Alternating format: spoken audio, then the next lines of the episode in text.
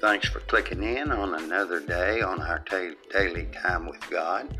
Our scripture reading today is taken from Revelation 3, verse 19.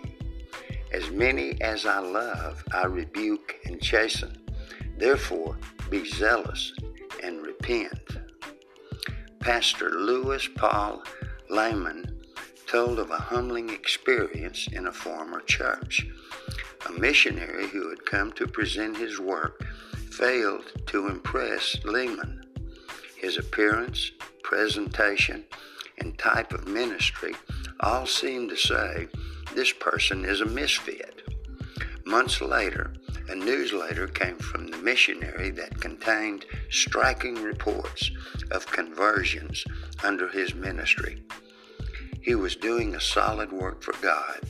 Pastor Lehman realized he had misjudged the man when I read that letter, he said, I went to my study and wept and repented.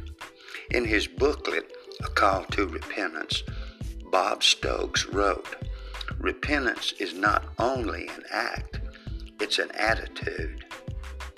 In other words, a repentant sinner carries the characteristic of repentance right through into his Christian experience. Larry Love put it like this Repentance is turning from all known sin in order to turn from all sin when it becomes known. Christians should be the first to admit a wrong attitude or action when God's Spirit reveals it to them.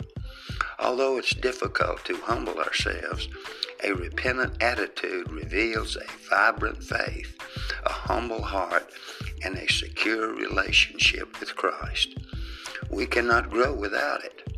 According to Revelation 3, God loves His children so much that He rebukes and chastens them so they will know the full joy of their salvation.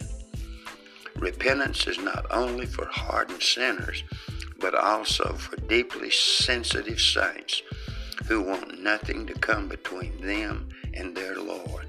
Repentance is for everyone. A broken heart is the handiwork of God. As many as I love, I rebuke and chasten. Therefore, be zealous and repent. Revelation 3 19. Appreciate you clicking in, taking a listen. Be encouraged and blessed as you do so. And as always, be glad and rejoice in one more day that our loving and gracious God has chosen to give you.